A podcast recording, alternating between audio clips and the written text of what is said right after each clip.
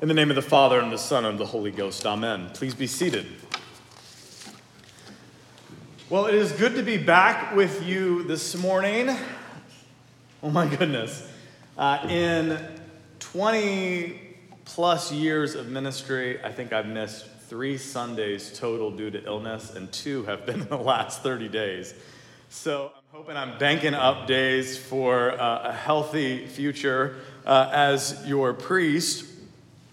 And uh, we're getting back to our series, uh, back on track. This summer, uh, as I mentioned uh, before, the preaching and teaching will be focused on the Old Testament lessons. So we're going to spend the summer with the patriarchs Abraham, Isaac, Jacob, Jacob's 12 sons. In fact, we will be in the book of Genesis until August 27th, which is the 13th Sunday after Pentecost, at which point we will move to the study of Moses and the Exodus.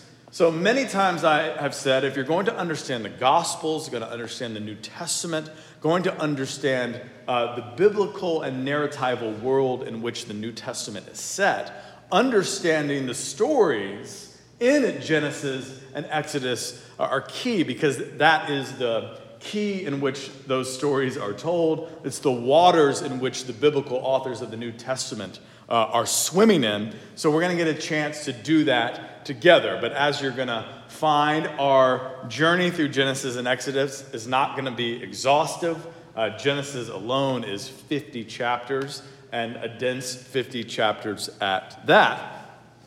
But we're going to we're to be doing that. Um, and uh, most of you, well, I think everyone in here knows, I'm going to be gone for most of July. Uh, please come while I'm gone. I did talk to someone yesterday who said, Oh, you're not going to be there in July? Okay, I'm not going to come. I'm like, No, you still need to come and be here. But I have, uh, as to maintain continuity, uh, I've instructed uh, the priests that are filling in, and you will be in good hands, uh, that uh, they need to not neglect the Old Testament lesson in their teaching and in their preaching. Two weeks ago, we began this, for lack of a better term, sermon series with the call of Abraham in Genesis chapter 12 and following. Uh, to summarize, God makes a promise to Abraham that through him and his family, his descendants, all the peoples of the earth are going to be blessed. And what is it that they're going to be blessed with? With Christ. The blessing ultimately, the reward ultimately, is relationship with God Himself, which in Genesis 15, when God makes the covenant with Abraham, what does He say? He tells Abraham, Do not fear, I am your great reward. So, yes, there's a land flowing with milk and honey, and there's literal descendants as numerous as the stars in the sky. But the promise to Abraham is the promise of Christ. As I mentioned a couple weeks ago, uh, Paul says that God preached the gospel to Abraham, preached the gospel to him. The promise of Abraham is the promise of Christ. But as we see as we read through the early chapters of Genesis, I mean, Abraham understands, Sarah understands, that in order for the child, the child of promise, so put that in all caps to come, it, it begins with a child.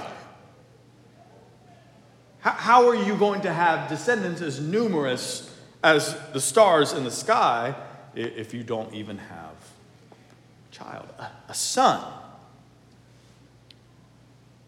God does, as uh, the first verse in our Old Testament lesson says, God did give them a son of promise through which the son of promise would come Isaac. Isaac, who is, as we'll especially see next week in the sacrifice of Isaac, or the would be sacrifice of Isaac, he is a type of the one to come, a type of Christ. And Isaac is born to Abraham and Sarah in their extreme old age. But if you read the story, it's it's not as straightforward as the summary I just gave you. God makes a promise, and then Isaac is born.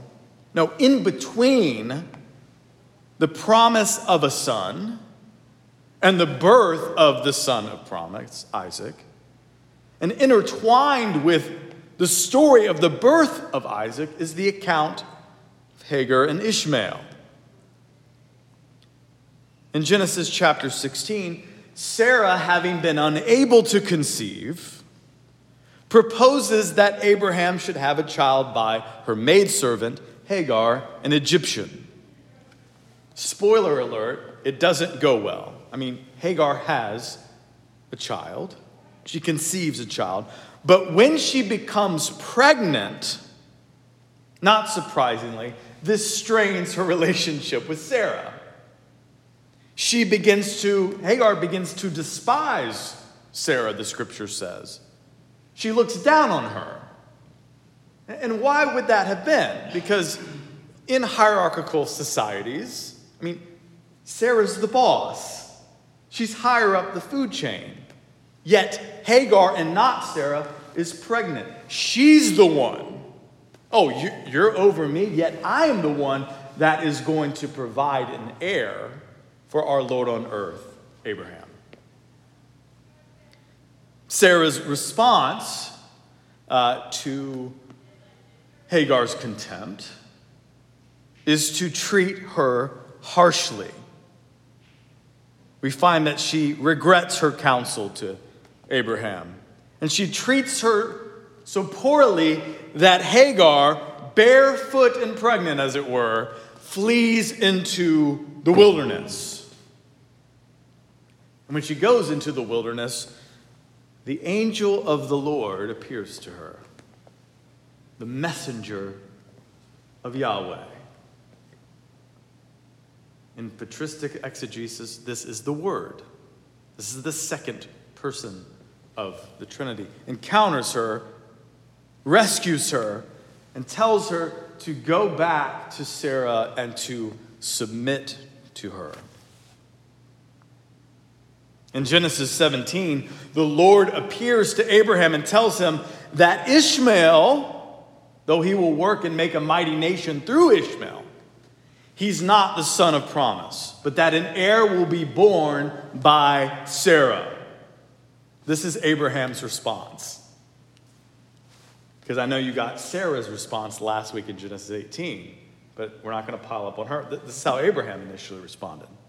Then Abraham fell on his face and laughed, and said in his mind, Shall a child be born to a man who is 100 years old? And shall, and shall Sarah, who is 90 years old, bear a child? And Abraham said to God, Oh, that Ishmael might live before you.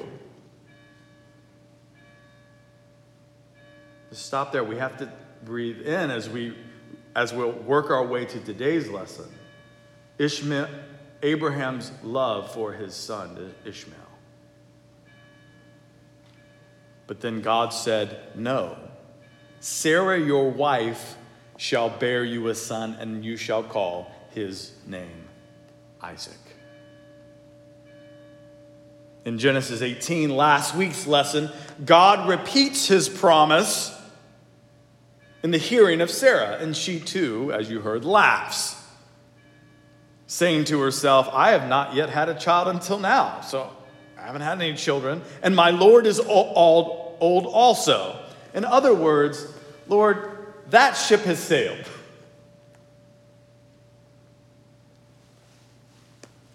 Perhaps you've heard the old adage man plans, God laughs. Well, the converse can be true. God plans and man laughs. But God gets the last laugh because Isaac means laughter, or he laughs.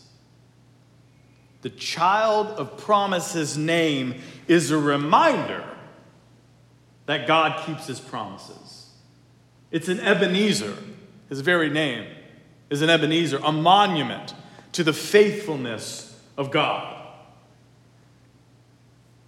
One thing we can learn And there's many things. Remember, Abraham, the patriarchs are going to teach us this summer.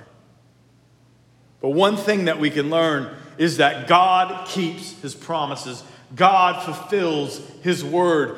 But it's rarely, if ever, on our timetable or in the manner we expect. Did you get that? God fulfills his promises, but it's rarely on our timetable or in the manner in which we expect him to fulfill those promises. And the sooner we let go of trying to fulfill God's plans and purposes for our life in accordance with human wisdom, the sooner we learn to wait on the Lord, and there's an irony there. We have to make haste to learn to wait. But the sooner we do those things, the happier we'll be. Moreover, what God is working in and through us is beyond what we could ask or imagine. Eye has not seen, ear has not heard, nor has it entered into the heart of man the things that God has prepared for those who love him.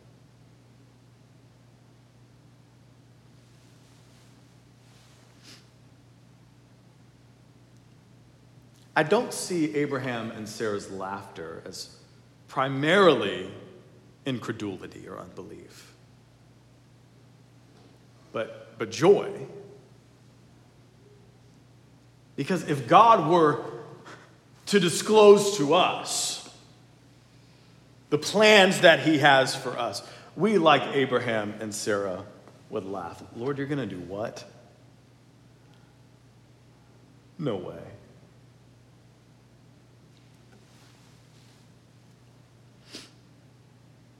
Laughter brings us to today's Old Testament lesson. For Ishmael, um, a boy, maybe even a, doing the math, a, a young teenager, in the midst of this great festival celebrating Isaac's weaning, laughs. And the language indicates, uh, the word laughter here indicates mockery or scoffing, which is why it's rendered in certain translations, such as the New King James Version, which we are using, uh, as mockery or scoffing. Sarah is offended by this, to say the least. And in the text, this is perhaps a play on Isaac's name. Isaac's name means laughter. Ishmael is laughing. And so Perhaps what's happening is that Ishmael, by laughing, is being portrayed as a usurper of the one whose name means laughter. So, as we read, Sarah demands that they be cast out. And the Lord tells, and, and this is devastating for Abraham, but the Lord tells Abraham this in a nutshell, listen to your wife. That's good, good advice, just kind of eisegeted out. No, he says to Abraham, Whatever Sarah said to you, listen to her voice. For in Isaac your seed shall be called. Yet I will also make a great nation of your maidservant, because he is your seed. We see with, with Abraham the model of faith and obedience and trust in the Lord. That God tells him to do something and he does it. And throughout Genesis, God keeps upping the ante. At first, it's leave your country, go. He goes. Here, his, his son, which he loves, listen to your wife, send them away. And then we're going to see next week God asks for the son of promise. So there's, there's an increasing, um, the ask keeps increasing, and Ab- Abraham returns in kind. His, his faith is being tested progressively and it's growing.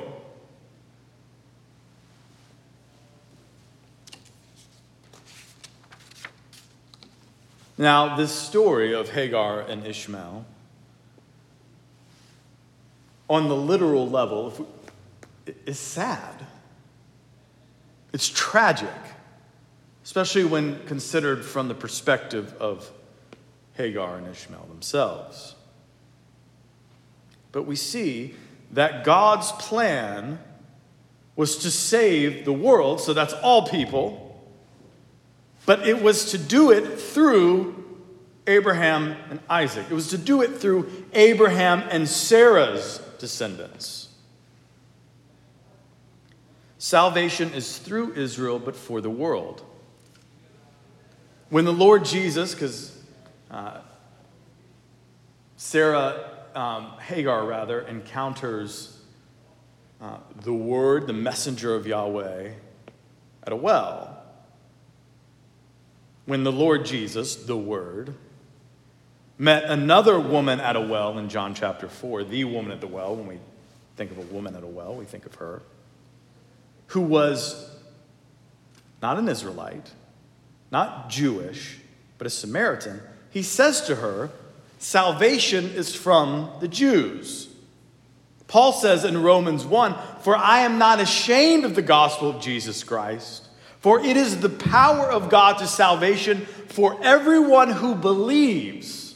So it's for all people, but then he says, for the Jew first, and also for the Greek. That's how the logic of redemption works throughout the scriptures, Old and New Testament.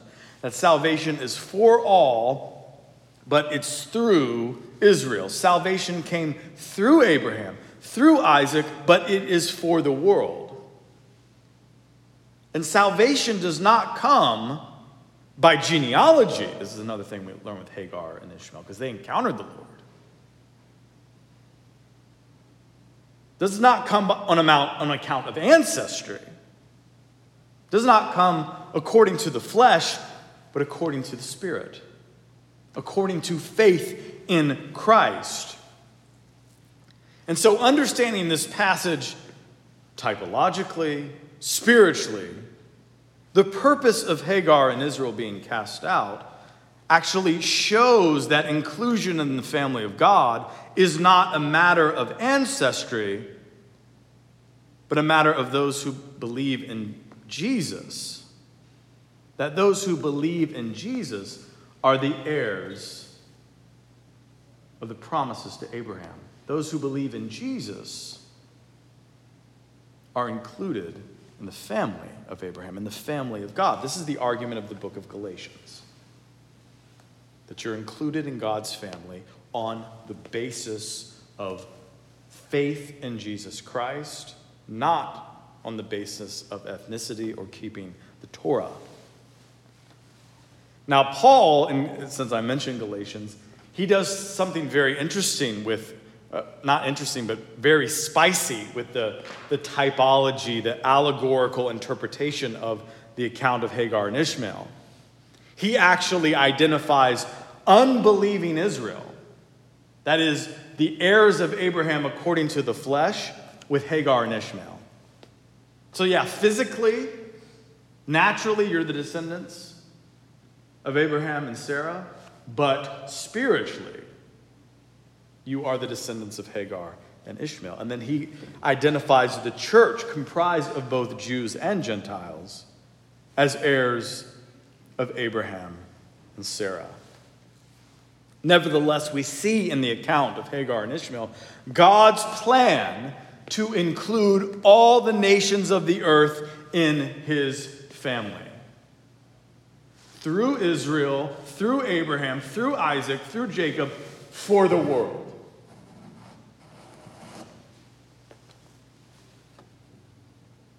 Our collect says, O Lord, we beseech thee. Make us to have a perpetual fear and love of thy holy name, for thou never failest to help and govern those whom thou hast set upon the sure foundation of thy loving kindness. God never fails to help those who set their hope on the sure foundation of his loving kindness. In Genesis 16, when the Lord appears to Hagar, again, barefoot and pregnant, as it were, as he appears to her in the wilderness, and this is, as an aside, this is why many, most of the fathers are convinced, uh, I'm convinced that, that this is not an angel, but that this is the Word. This is the pre incarnate Christ. Because, as many times in the Old Testament, when it says the angel of the Lord appeared, the one to whom the angel, the messenger, appeared addresses the one who appeared as God. She encounters the angel of the Lord, the, the messenger of Yahweh, and she calls him, You are the God who sees me. You are the God who sees me. Ishmael means God hearkens, God hears, God will hear, and God does hear. He hears Ishmael as he cries out in thirst in the wilderness, and God saves him. Psalm 145 says, The Lord is gracious and full of compassion, slow to anger and of great mercy. The Lord is good to all, and his tender mercies are over all his works. The Lord is near to all who call upon him, to all who call upon him in truth.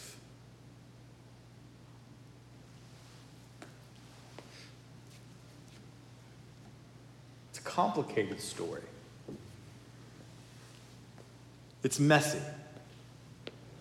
When you're reading it, it's kind of hard to figure out who you like, who's doing the right thing. But what is constant throughout this story, what we see without fail throughout the story of Hagar and Ishmael, is the goodness and faithfulness of God. We see a God who sees us, a God who hears us, a God who saves us. I'm going to conclude the reflection by St. John Chrysostom on the kindness and grace of God displayed in his dealings with Hagar and Ishmael concerning our text today. He opened her eyes, the text goes on. Not because she couldn't see before this, but because even with her eyes open, nothing was of any help to her before the visitation from on high. Hence, since his intention was to give evidence of care on his part, it says, He, speaking of God, opened her eyes. That is, he made clear to her in her ignorance he activated her mind. He showed her the way to find the place flowing with springs of water. She saw a well of running water, the text goes on, and she went and filled the bag and gave the boy to drink. In her neediness, the Lord granted her means. And when she found herself so much at a loss and lacking all hope of survival, he gave evidence in her case of his characteristic generosity by consoling her and at the same time exercising care for the child. In like manner, whenever God wishes, even if we are utterly alone, even if we are in desperate trouble, even if we have no hope of survival, we need no other assistance, since God's grace is all we require.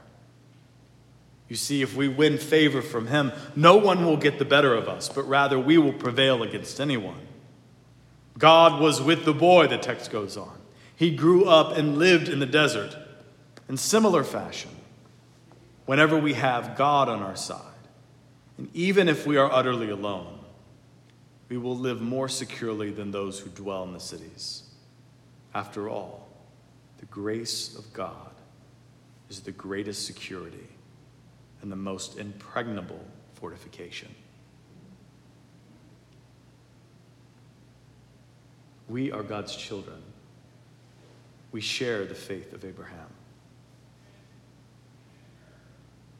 We are part of the family of God through faith in Jesus Christ our Lord. God loves us. God sees us. He hears us. And He is with us. Even in the midst of trying circumstances, which our gospel this morning spells out uh, what the followers of Jesus Christ can expect in their lives. But the Lord is with us and He cares for us. He's gracious, He's slow to anger, He's full of compassion. He answers all those who call upon Him in truth. And the truth is Jesus Christ our Lord, who with the Father and the Holy Spirit lives and reigns now and forever. One God, world without end. Amen.